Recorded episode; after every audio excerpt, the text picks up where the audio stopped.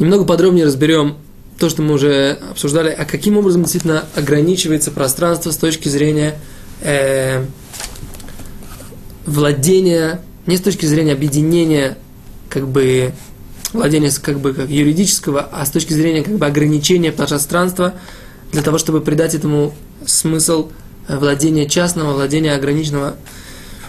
Дело в том, что еще раз, если у нас есть то, что называется Рашута Рабим Дурайта, то есть по Торе владение многих или э, место, по которому многие должны ходить, а именно большие магистрали, улицы, по которым проходит 600 тысяч человек, э, широкие улицы, больше, чем э, примерно 8 метров шириной, то тогда в них, кроме еще раз каких-то деталей, опять же, кровину, но сделать в них э, эрув очень трудно или, скажем так, невозможно. То, что называется шутарабим действительно деурайта, по Торе, владение многих, там нельзя сделать э, эрув.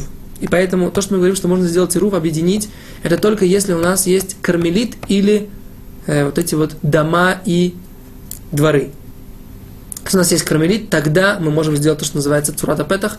Что такое цурата петах? Это кора, кора, то есть столбик, столбик, и лехи, и щечка, то, что называется, лехи это щечка на них. То есть не так, лехи, лехи, еще раз, щечка, щечка, и кора аль габеем. Да, то есть лехи, лехи, то есть щечка, щечка со стороны, да, вот, и лехи аль габеем, и э, кора, то есть бревнышко над ними. Любой, в принципе, как правило, любой ширины, то есть там есть какие-то определенные, лехи должна быть там определенной ширины, а кура должна быть даже кольшиу, то есть любой минимальный размер, это цурата петах. То есть тогда можно, то, что вы видите обычно, когда вы проезжаете рядом с городами, э, равинат делает как бы вот такие вот столбики, а над ними проволочка. В этой ситуации как раз мы говорим, что это и есть, это и есть э, цурата петах, это и есть э, возможность сделать руф. Для того, чтобы еще вариант, лучший вариант, когда полностью есть забор вокруг всего города, тогда действительно весь город становится э, действительно частным владением, он полностью ограничен забором, тогда это уже не является. А если в этом городе есть да, широкие улицы, как быть? Ну, об этом как бы нужно советоваться с раввином. Это уже для этого нужно хорошо знать Илхот Эрувин, закон Эрувин. И мы говорим, что в этой ситуации, э, в этой ситуации действительно можно сделать Ирув, и тогда мы говорим, что можно сделать э, потом продолжение Ирув Хацерот. Что сделать, если Ирув порвался, и вы в шаббат это заметили, или даже заметили это до эра шаббата, его не успели починить до шаббата. В такой ситуации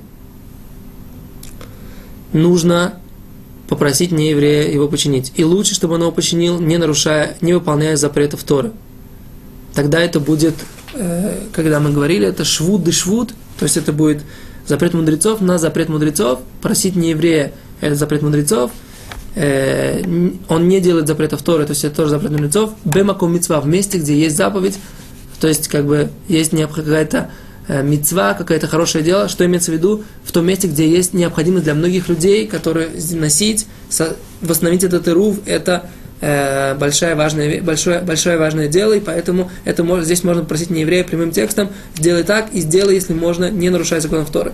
Если нет такой возможности, то есть он может даже как бы связать это уз, эти узлы и завязать эти проволоки и так далее и тому подобное. То есть даже нарушая законы Торы, э, постольку, поскольку это э, он даже может там про, прокопать какую-то канаву для того, чтобы поставить, поставить этот столб, возможно, который упал.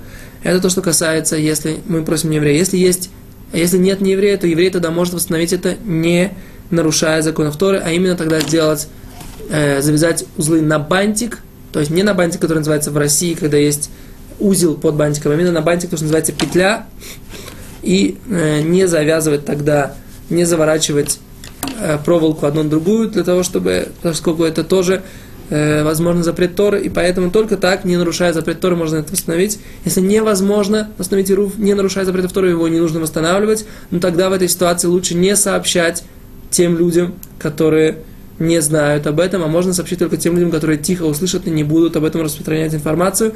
Об этом как раз и говорится, что лучше люди будут нечаянно нарушать, чем будут нарушать специально. Если люди не будут нарушать, то лучше им сообщить. Э, то, что касается этих законов, нет разницы ни между Шаббатом и Йом-Кипур. Закон тот же самый. Нельзя переносить Шаббат и Йом-Кипур. И с точки зрения Рува законы те же самые. Спасибо. До свидания.